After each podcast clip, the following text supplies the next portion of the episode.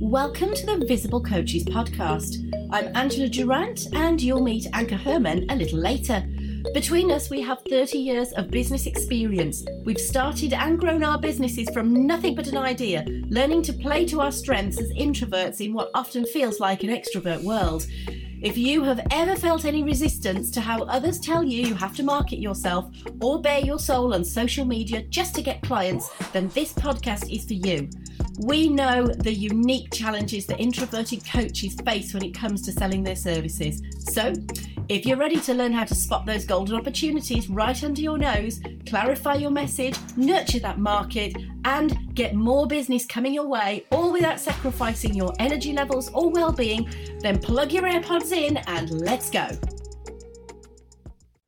Well, welcome to the Visible Coaches podcast with Angela and Anka, and I am very happy today to introduce you to a new guest, Yasmin Vorajee. Now, Yasmin and I go back, gosh, way too long. And isn't that a beautiful thing, actually, that you meet on many courses or masterminds and you follow each other's journey or you're in the same neck of the woods or sometimes you go in different directions. But Yasmin and I both share a passion for messaging.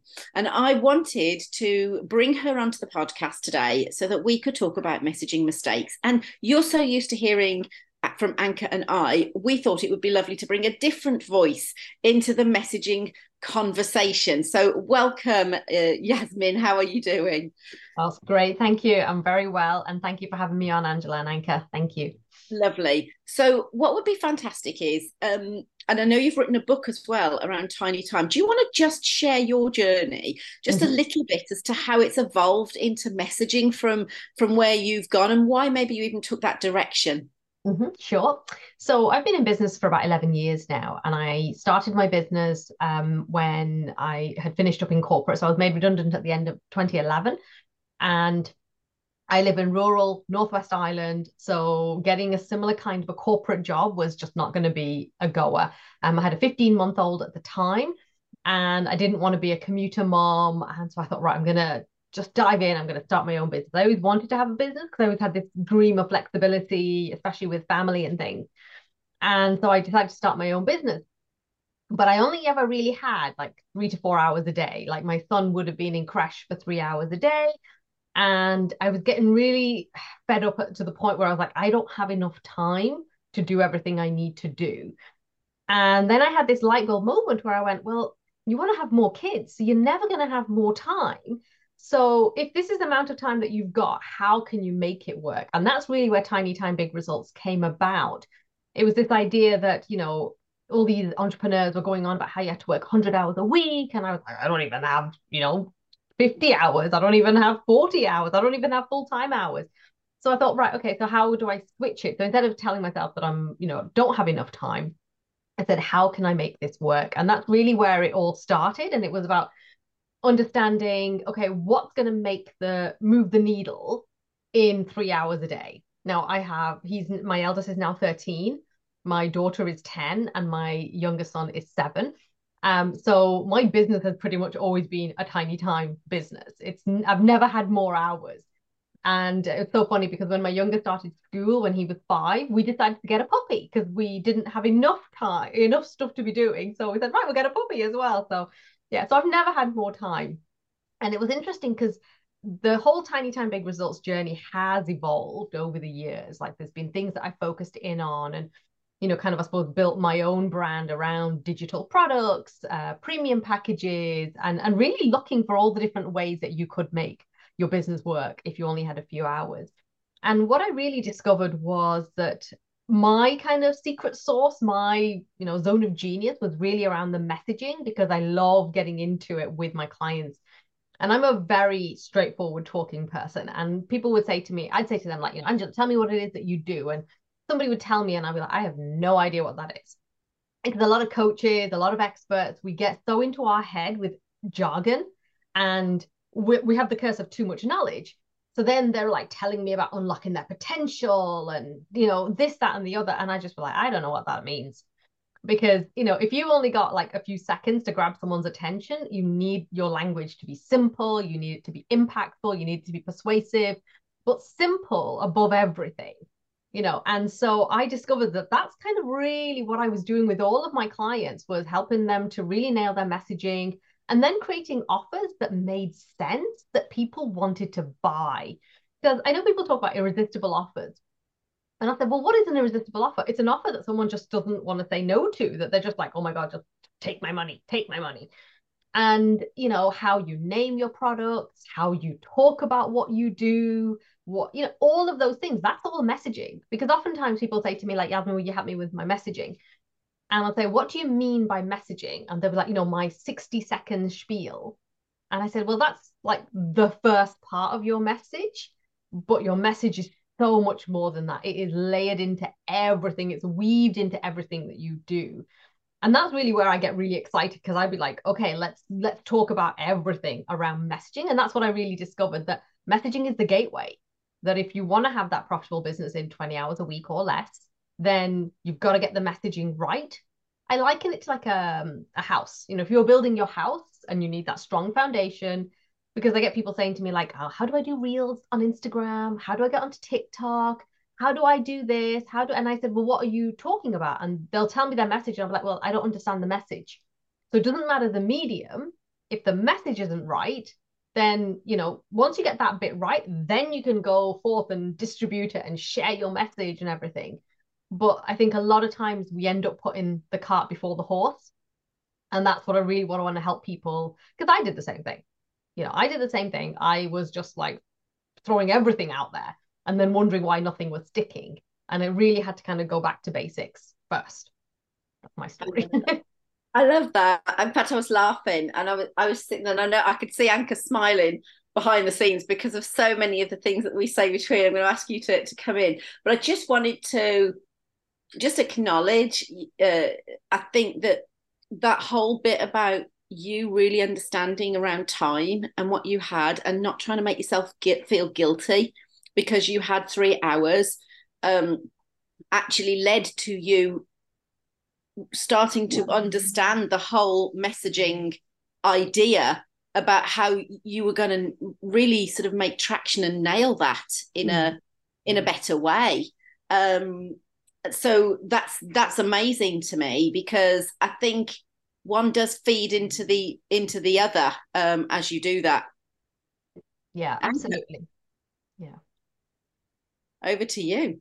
Yeah, no, I, I mean, I was giggling too because like I get these people come to me for you know tech stuff. It's like, oh, I, what platform should I use? And I'm like, what are you actually trying to do here, right? So it's like without those foundations in place, without yeah, nothing else, nothing else makes sense. And and I, I love that you didn't go into like, oh, how can I make myself more time? Because it feels like most people would go down that rabbit hole. Mm. Right. And then they're endlessly frustrated because, yeah, you know, if you have one child or more children or puppy, you know, that's never going to happen. Right. And rather than say, well, how can I carve out more time? it's like how can i make more with the time i have like that makes so much sense to me and and i can also see how that would naturally lead to well yeah let's actually dive in what are you actually trying to do here you know yeah. because if that isn't right then then none of none of that not, none of the rest matters right so i'm really curious to hear in your experience what the biggest mistakes are that people make I think when it comes to messaging, what I find is first of all, people overcomplicate right, massively. Um, the messaging can get really long and they just keep talking and talking and talking and talking. They go into their modalities and they're like, they or they tell you their life story from when they were five as to how they got to this point and it's interesting because i mean i like i'm really bad like because when i meet somebody new and i'll be like what is it that you do? Because i always want to know how people talk about what they do. And i'll be like okay. But the problem is when you talk for too long people hear the first bit and the last bit but they've missed all the bits in the middle and they'll be like i'm not 100% sure. And what i found is people really value that feedback when you say to them, you know, and I always, I'm always like asking for permission first. It's like, okay, I have some thoughts about what you've just said. Can I share them with you? And they go, yeah, actually, you know, because I've been in many, many courses and programs where, you know, the course leader or the mentor has been like, yeah, that's good. and it hasn't been good. And I'd be like, well, I want someone to actually call me up on it. I remember I did this program uh, quite recently, and I remember saying like, okay, I'm going to do this webinar, and this is what the title's going to be, and you know, and she was like, yeah, all sounds good and everything, and then it didn't go as well as I would have liked it to, and she was like, well, I wouldn't have gone with that title, and I wouldn't have gone with that, and I was just like, wow, that would have been really useful to know, you know, like a month ago. And so for me, that was like I don't want to be that mentor. I don't want to be that coach that's going to be like saying, "Yeah, Angela, that sounds great, amazing. Go and do that." And then they come back and go, and then I go, "Well, I, I always had my doubts anyway. That I didn't think it was going to work." You know, so I think that when it comes to messaging, I mean, and this is a big one, right? I think people overthink their message, right? They overthink it to the point where they are paralyzed into inaction, that they won't do anything at all. And that paralysis is so dangerous because you'll just go round and round in your head. And you can't create that clarity in your head. You actually have to get out there and, and physically like put something out there and see what people respond to whether people kind of go oh wow that's me. Um and because we're in this bid to get this perfect message and i know this is certainly what i would have said to myself if i was starting again in my business i'd be like pick one thing. Pick a problem that you solve and just go and do that. Just talk about that. I was reading a really great article yesterday about how this guy has built up this amazing business. And what he teaches is around Google Sheets. Like Google Sheets. I mean, and, I thought, God, he could have been sitting there going, God, will I do the whole G Suite package? Will I do Docs? Will I do this? Will I do that? And he went, No, I'm just going to do Google Sheets. And I just thought, oh, that's genius. you know, so I do think we overthink it. And I've said that to a few people because what they do is, and maybe this is a form of self sabotage. Although I do uh, heard someone say, like, I don't believe in self sabotage. We're getting a benefit from staying stuck from where we are because there's a reason why we're there. And so I think that sometimes people use messaging confusion as a way of staying stuck so they don't have to put themselves out there. Because when once you have a message, you got to get visible you got to get people, you know, talking about what it is that you do. You got to get in front of people. And, and I'm not saying that you have to get in front of thousands and thousands of people, but even a few people, a handful of people. And a lot of people don't want to do that because they're like, oh, they're going to be judging me and all that kind of stuff. So I think there's a lot of different things that people do with messaging. I think that if I was to look at someone's message, I think the key things I'm looking for is is it too broad? Is it generic? Is it vague? Like the what I see as a real magnetic message is where it's specific and it's tangible, like that somebody can really see what the result is that someone's going to get. So, like if you were the guy that was selling courses about Google Sheets, that's really tangible. And I think that people think that the more, you know, like when they talk about self actualization or like finding your life's purpose, and I think that doesn't sell because it is so out there. And if there are other pressing needs for that person, and I heard this really explained very, very well recently, and I never thought of it in this way. But if you think of like Maslow's hierarchy of needs, and you think about like, you know, the, the pyramid where, you know, the bottom, you've got like your physiological needs, you've got your safety needs, you've got your love and belonging, you've got your connection. And then right at the top is self actualization. But if your client is struggling with physiological needs, safety, that they're like, oh, where's the money going to come from? Or am I going to get a new job? Am I going to get that promotion? Whatever it might be. They don't really care about self actualization. They're not thinking about, like, how can I be all who I am meant to be? Because they've got other things that are pressing on them. And that's why they will go and invest with that coach who talks to those needs rather than the person who is like, you know, I want you to be all that you can be. Like I get a lot of women coming to me where they talk about, you know, I really want to help women who are you know moms and they're losing themselves and they're working and you know they need to practice self-care. And i said yeah but you know what? And like i'm that mom. I've got three kids. I've got a business. I don't sit there thinking god i really wish i could just practice some self-care. That's not a pressing need for me. So if it's the way that you do a giggling so but if it's not a pressing need for me, I ain't going to invest. I'm going to invest in the things that will allow me to be able to create time for self care but don't sell the self-care to me. Yeah, I love it. I love it. I love what you're saying because it's it's everything that we say coming out from a different voice which is exactly why we were why and also just just so that people are aware it's you know it's like gosh well isn't that the competition? Yes and no. It's absolutely vital that we get a, a, many voices. Sometimes we'll get it if somebody says it one way and somebody says it the other. A, a couple of things that you mentioned there that just sparked off an idea as to why people confuse this message. Because i think there is some level of process that's gone on. I've recognized it in myself where it's taken a while to really, shall we say, evolve and hone the niche. I think you're absolutely right in picking one problem and go with it. The biggest challenge that I hear from that is that people don't want to be pigeonholed. And the problem is, is they're pigeonholing themselves too soon. I was on a call very much this morning, actually, with somebody starting off a new idea and a new venture. She'd done one of it. And the next question was, well, what shall I charge? And what, uh, you know, about scalability.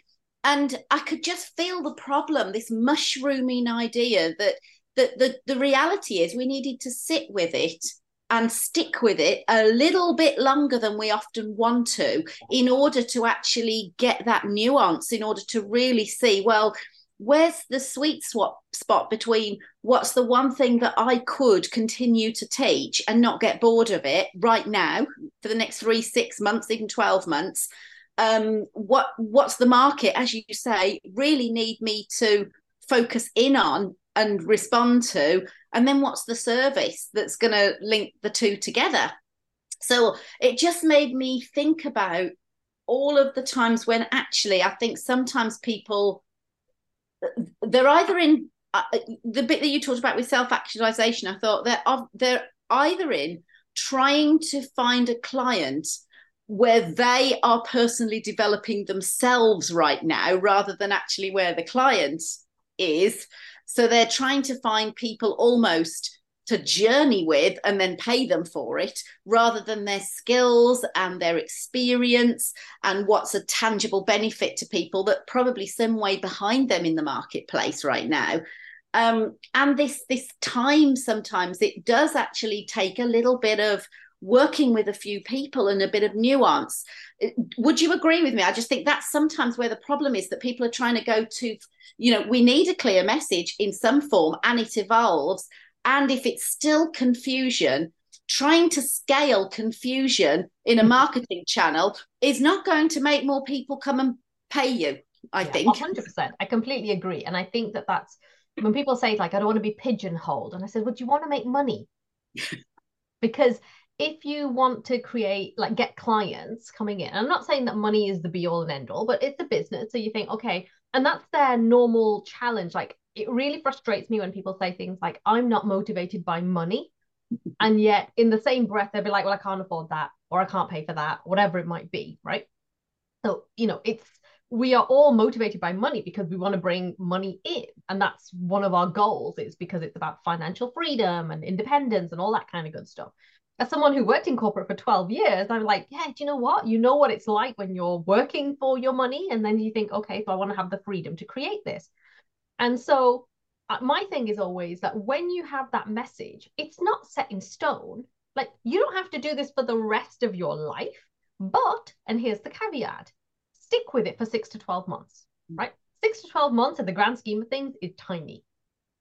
But if you can stick to it and and build momentum and get clients and have that money coming in so that you can see that your business is sustainable then what that means is then you have the space the creativity to be able to kind of think oh i wonder what else i can do or how can i like broaden this out? And i think you're right in that people try and scale too quickly or you know and i get a lot of people saying to me like you know will you show me how to create a course? Because i just want to sell a course and I'd be like, so have you done this work with one-on-one clients? And they're like, no, I don't want to do one-on-one. And I said, do you know what? I really recommend working one-on-one with clients to prove your process. Like I wrote my book uh, when I wrote my book, I had written it for like, oh God, over like a couple of years.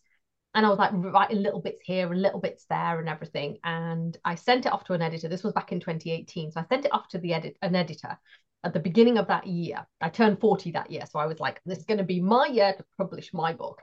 And so I sent it off and she came back with all these questions. And I reread what I had sent her and I went, this is rubbish. This is absolute rubbish. And I threw the whole lot away. Right. And I rewrote the book in a month. Okay. And so I wrote, I think it was 35,000 words in a month. And I was just like, okay, what made it easy for me to be able to write that book? Because I literally created a structure, had all the headlines so that when I wake up at six o'clock in the morning, because I still was working three hours a day, but when I wake up at six o'clock in the morning and I'd write for a couple of hours before the kids got up, I knew what I was going to write. I knew what I wanted to say. And that clarity only came because I had been doing the work with clients one on one, right? And so when you try and create a course and just, I'm going to sell it evergreen, you don't know it's proven. You don't know that your strategy is working. You don't know if your webinars working. You're literally just kind of, it's almost like I just want to build it, push it out there, and then that's it. I don't have to think about it. Because that's kind of the myth that we're told about passive income, right? But I said, but none of that is proven. And yeah, do you know what? It's a pain. We, you know, everyone has to do it. But you want to know that what you teach works. And so I think that feeling of like, I just want to get there without having done this. I'm a big fan of Abraham Hicks. And one of the things that they always talk about, you know, they talk about law of attraction and things.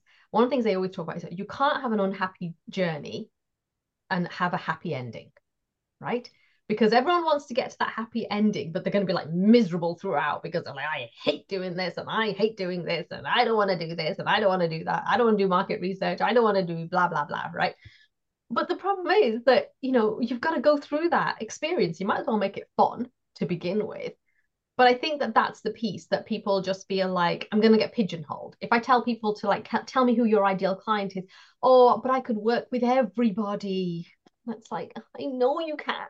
I know you can. But if you focus on the people that you can get a result for quickly, that's going to help to, you know, build your business up. You know, you, I think we we see big names like the Tony Robbins and the Gary Vaynerchuks, and you think, oh, well, look at they talk about all sorts of different things. I said, but they didn't start off that way. Gary Vaynerchuk was talking about wine. Tony Robbins started curing phobias like God knows how many years ago. And so, so nobody starts being broad. And I think that, you know, you build a name for yourself. And I think that this is the the lovely thing because I'm in my business like my website for example has always been my name. It's never not been like you know a, a business name. It's always just been my name. But as you go through and you evolve people follow you. It might not necessarily be your message. So just the same as you know someone who started following tony robbins they probably just carry on following them even though as what they offer changes. I said so don't be afraid that you're going to lose people, but just get really clear on what is it that you're trying to create here. Yeah, Anka. I was giggling all the way through because it is so true. Like we, I mean, yeah, you see it all the time. And I must say, um, I do remember, you know, coming out of coach training with this sense like what I've learned here really allows me to help anybody with anything, right? So I do get it. Like I was that person too, right? And and I was, you know, and I always hate, hate with a passion to be shoved in the tech corner. I hate it when I'm introduced, oh, she's a tech girl, right? It's like 5% of what I can do you know, and I hate to be pigeonholed like that. So that's why I've wrestled with the tech monster for a long time, right? Because I don't want to be there because it's like, but I think what people forget is that you get to define the parameters of what that space is, right? I think the only thing that's that's important is that the person who it's for goes, oh my God, that's for me. That's the important thing. It doesn't have to mean it's narrow right? I think you just need to get creative in how that's why I don't talk about taming the tech monster a lot these days because I'm sick and tired of being the tech girl. She's less tech, right? Yeah, I like that's like literally like what you were saying when when you you know when people came to you and like, yeah, how do I reels on do reels on Instagram? Like, it doesn't matter. It's irrelevant if all the other stuff isn't right. But I think it's like you get to create how you want to define your parameters. And I remember I had um, what's his name, Matt Johnson on my podcast once, and he wrote Micro Famous. His whole thing is Micro Famous. And he said something that really oh cracked my mind open to this whole thing. He says, Well, you know, like creatives always get a little antsy when you tell them to narrow down that much. And he goes, Well, but you get to scratch your creative itch by going deep. Mm. And like, ooh, that made sense to me. you know, and I think it's like whatever it is for somebody, you need to find your way. You find you need to find your own way, right? To to to be the person people go, oh my God, I need that.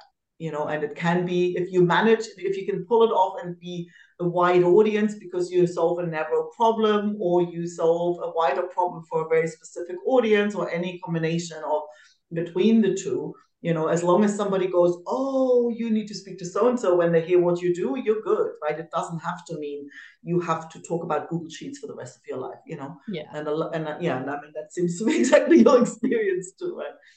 I remember one um, sorry, i was going to say a mentor years ago told me um, that you know when you're thinking about your niche or you're thinking about the problem that you solve is you know make it an inch wide but a mile deep and you know one of the, i mean like i created tiny time big results but i didn't really understand that. And i thought hmm, okay. But i'm focusing on this problem that a lot of people have is that they don't have a lot of time. But the things that i can do within that umbrella concept are massive. Like so so many of the things that i talk about yeah to talk about the messaging but i talk about you know i kind of work with people you know helping them to craft their magnetic marketing statement but then i'm helping them to turn their message into multiple streams of income I'm also showing them how to share that message through ways like webinars, uh, building trust funnels. So then that brings in automation and that also then helps people with tiny time. So there's such a richness to what I can do and what I can offer, but I don't feel like I'm being limited because I'm still talking about the problem that someone's saying, oh, I've only got a few hours a day for my business. And so I'm just showing them these are all the things that's going to make your life so much easier and so they're like, oh, that makes sense. So I because I can believe, I mean, I'm the same. Like I have this kind of inner rebel that as soon as anybody tells me what I can't do or they try and pigeonhole me, I'm like, no, and I want to fight out of it. But when it's in business, like I love this idea of like, the micro famous, you know, it's like be famous for the people that you really want to serve. And, you know, most people start there and then they become like more mainstream but a lot of people, they're like, I don't want to go, I don't want to go mainstream. You know, I just want to stay in, you know, my little, uh, my little niche.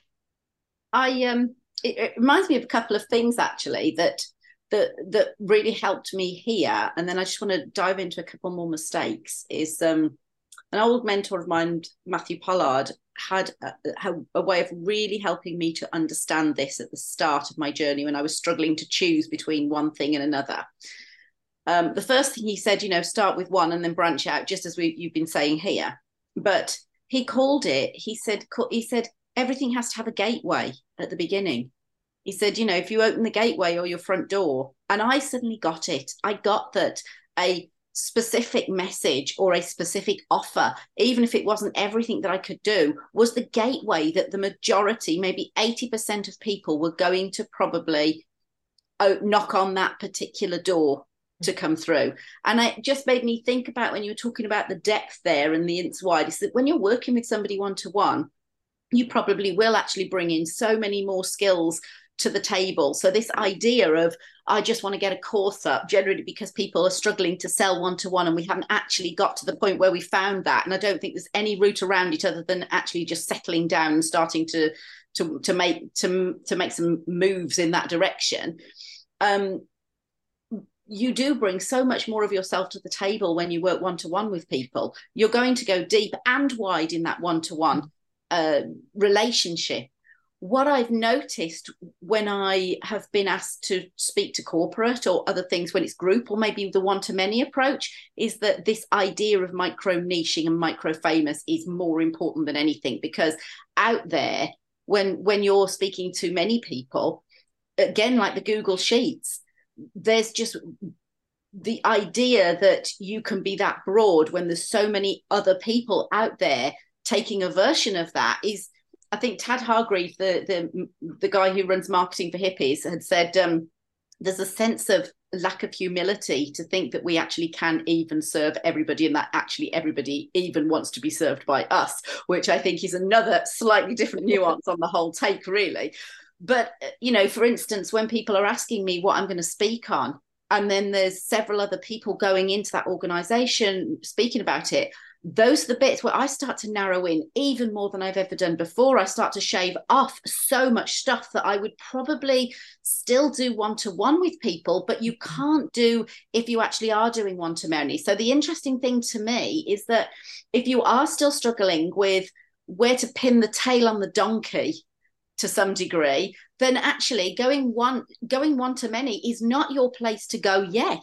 Mm. going one to one and learning how to go deep with people and finding the most commonalities and the nuances and the things that you want to be about that to me seems to be the best place to actually pin your tail on the donkey. And yet that's the str- the hardest thing for people to do isn't it? Get in front of a conversation with people share their message share what they're about ask for the business and get a yes or a no you know? So um uh, so in terms of messaging what else do you see people coming to you? You know either greatly or, or or or, indirectly that not having a clear message you know prevents them from doing or the big mistakes mm. they're making.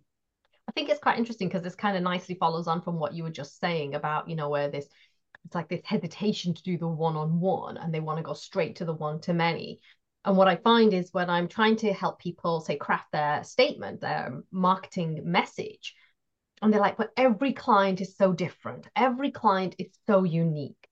And I went, okay, but just bear with me on this. There will be commonalities throughout all of those people. And I think that, you know, especially if you're trying to go one to many, if you can't find those commonalities, you're not going to be able to create something that is going to resonate with that ideal client. So I think that's a really important point that um, and and I find that when someone's trying to craft their marketing message based on the people that they've already worked with, I think that that can adds another layer of a challenge because let's face it, in business, we're all scrappy to begin with, you know, in terms of like, we'll work with anybody, you know, anybody who says yes, we'll work with them. So what tends to happen is that we have quite a broad group of clients. And then we get, you know, then you're trying to come up with this marketing message and they go, well, this person needed help with this, and this person needed help with, but this person, and they're trying to bring them all together. And sometimes that doesn't work because they all did come from different ways, and your messaging might have like flexed with each group of people. And so when you're trying to come up with your message, I'm always thinking about like, okay, so who do you really love working with? what's the problem that you love to solve and that you could solve all day long so i had a client recently she's a hypnotherapist and i said but like a hypnotherapist can help with so many different things like i'm a qualified hypnotherapist so i was like there's lots of different things i can help with but i specialize in using the hypnosis with people getting uh, you know rock solid confidence in what they do and so helping them to really get past any of the blocks that they have. So this particular client was talking about anxiety and you know and then she was like but this, this person wanted help with this and this person wanted help with this. And i said you know what would it mean to you or how would it feel to you if for the next 6 to 12 months you just worked with people who suffered with anxiety? So you became a real master at working with those clients and getting them amazing results because you were seeing the same type of problem over and over again so you were getting really really good at that and she's like yeah I, I think that would be good. I think I'd be really good at that. And I said, and then you'd find different ways to help people with anxiety. So you're becoming a master at that rather than, okay, now I've got someone with who wants to quit smoking. Now I've got someone who wants to lose weight. Now I've got someone who's afraid of flying. And you're trying to you're trying to fit with all of those people. And so I think that that's a big thing that really get clear on who it is that you'd love to work with over and over and over again. So you're not working with that same person, but you're working with versions of that person over and over and over again because that's where you're going to have fun, you're going to enjoy yourself, and you're going to get so much better. And that's going to grow your confidence as well. And you become known for that. And that's really powerful. And I love what you were saying about, you know, it is the gateway. Like I often use the example of like, you know, if you were walking down your town's high street, main street, wherever, and you know, you've got all these shop windows, you know, and you know that there's the bakery, I can get my bread there, and there's the butcher's, I can get my meat there. And then you come to a shop, and you know, when the shop is closed and like you've got all that smear so that nobody can see in, a lot of people's messages are like that smear, right? Because they can't see in, they're like, not sure what that is, right? Mm. But if you've got that specific issue that you can say, this is what I'm dealing with, they open the door. Now they're in, you can wow them with your brilliance and all the other things. But if you can't get them through the door, you're not going to be able to do anything with them. You know, and I think that's always the challenge is that when someone is afraid that they're narrowing themselves, it's like, but if you don't get them through the door, you're not going to be able to do all of that anyway. Yeah, I think there's a big difference, isn't there, between narrowing your own growth versus narrowing your niche so that you can actually grow. Big, big difference. Anka, before we um, start to do a bit of a wrap up here, anything that you've got kind of brewing in your mind? Because I can see a couple of smiles going on there. Yeah, I mean, I'm just fascinating how universal these these situations are, right? And how often it happens and how we've kind of all been there in a way, right? And I think it is that I always like um, Sean D'Souza who says, well, you know, don't don't don't go and look for your passion. Go out and do things so that your passion can find you. Because what you were just saying, you know, that like, oh, you know, I've got all these different people, and I think I, you know, I, I was that person too who was like, oh yeah, but they all kind of need different things, and I don't have a process. I was always just like, yeah, I don't have a process, and you know, it took a few, you know, a few more one-to-one clients than you usually imagine to be able to spot to spot the patterns because they are there, right? Even if you, you know, I think that's the that's the key point, and I totally agree that you don't want to skip to the because a lot of people don't really want to build businesses. I think that's what it comes down to. They just want to have like a fountain they can turn up and you know have some money coming in but they don't really want a business. So when it's like it's going to be all passive you know and i think that's a pretty tough tough order. But uh yeah you know having some fun in the process by concentrating on what we love doing. Yeah couldn't agree more. And i so, think i mean everything that i've said i've done it all like I've literally made all of these mistakes. So, you know, when I talk about like, oh, I want to do passive income, that was me. You know, I I have done all of these things. So, you know, if anybody's watching this and they're like kind of going, oh my God, I'm like, you're in good company because I've done all of these mistakes. I've made them all. And you know what? I've made those mistakes over and over again as well. So it's not like as if I just did it once and then learned from it. You know, it's it, I think that we, you know, it's like what you were saying, Anka, about the universal universality of it but also I think that there's great comfort in that because I think so often as solopreneurs, like I'm here in my home office and you know I think I'm the only one that's going through this challenge and then I realized actually there's loads of people that are going through the same challenge and I think that's really comforting as well. Yeah. I think I think that's so true. It leads really nicely onto um, just this bit about um, where can people start with you? There's what i love about this is that there's there's a couple of ways that people start. If you're listening to this some of you are going to love yasmin and some of them are going to love us and that's perfectly perfect. So in the links when we finish here we'll have some links to um, the webinar that we've done selling the invisible and we're going to have some links to Yasmin's uh, work and her mistakes. So you might want to dive deeper into either one of those but what's one hopeful thing? If people are sitting there going oh my goodness me you mean i need to just sort of stop racing and settle down and start thinking about this stuff or working it out? Um i mean i i certainly have just sort of thought about 2024 um and for me i realized that so much of it was just double down on what works and um, and keep as in as in going deeper and keep building. It's it's such a temptation to start throwing everything out and trying to start all over again. And I think all we do is we just start the seeds in the ground, whatever seeds people have had in the ground, even if they've had little mistakes and they've got a couple of weeds up around them. What hopefulness or step forward can you give them right now, as well as downloading anything that that you've got that can help people to see where they are that maybe there is some progress and what to do to make the shifts instead of just throwing everything up in the air and starting all from scratch because they think they haven't got it right. I think the one of the most important things i've really learned over the years and it's a work in progress continual work in progress is really feel into your body.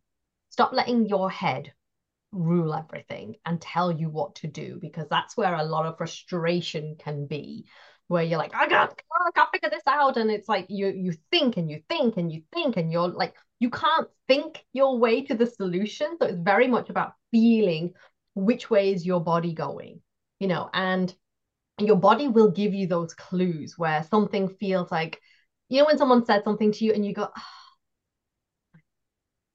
like I read an email this morning and it was all about how you know it's okay to you know do what you want to do. You can go against mainstream marketing advice. And it was like i read it and i was like ah. Oh.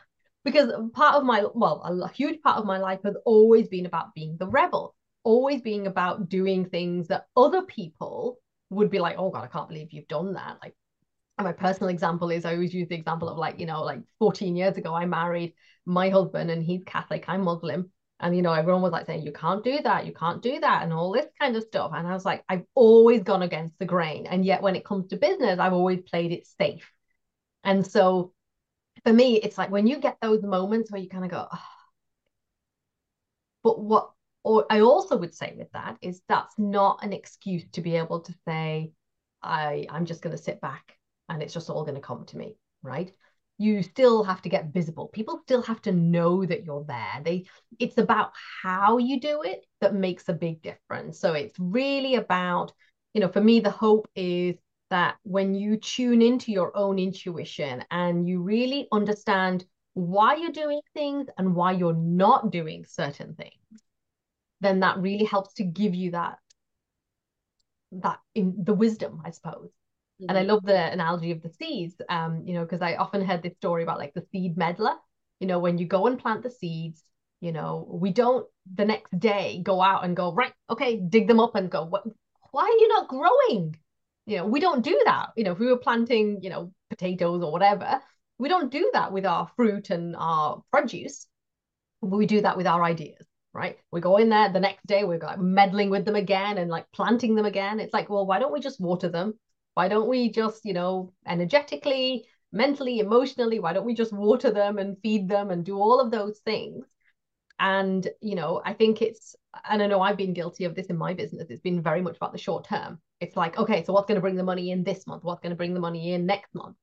And instead, let's be more deliberate and more long term thinking about, okay, so what do I want to see in the business this time next year? So how do I make that happen? What are the things that I need to do in order to put that into place? Because you know, Anka, you were saying about a lot of people don't want to have a business. They just want to have that money coming in. But the money will, I mean, this is where I think the coaching industry can really be very dangerous, is because people are always going on about fast money, fast money, fast money, fast money all the time. But if you're doing that all the time, it's exhausting, it burns you out.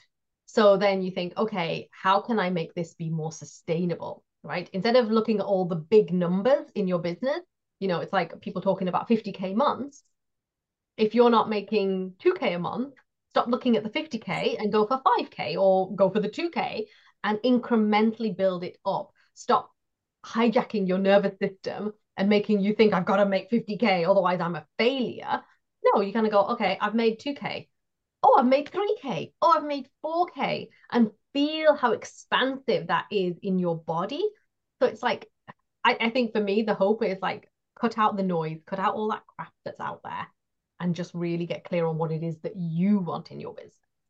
I love that. Thank you so much. I think that is it's a permission. It's one of the things that we've said all the time. It's permission to trust yourself. And I think the phrase that I often use is be kind to yourself, but not the kind that leads to excuses. yeah, I love it. Exactly what you are. Ta- that's yeah. exactly exactly what you're talking about. It's the it's the it's the self-compassion and it's the self-awareness at the same time to recognize when we're using that as a creative avoidance because we're frightened of something. And I love that around again everything starting small, starting are you making 500 pounds, are you making 1000 and turn off. It's like unsubscribe, obviously not to Yasmin or, or Anka and I because that would be defeating the object, but thank you for uh, tuning in today. And we have got the links that will be in the bottom for uh, Yasmin and our own.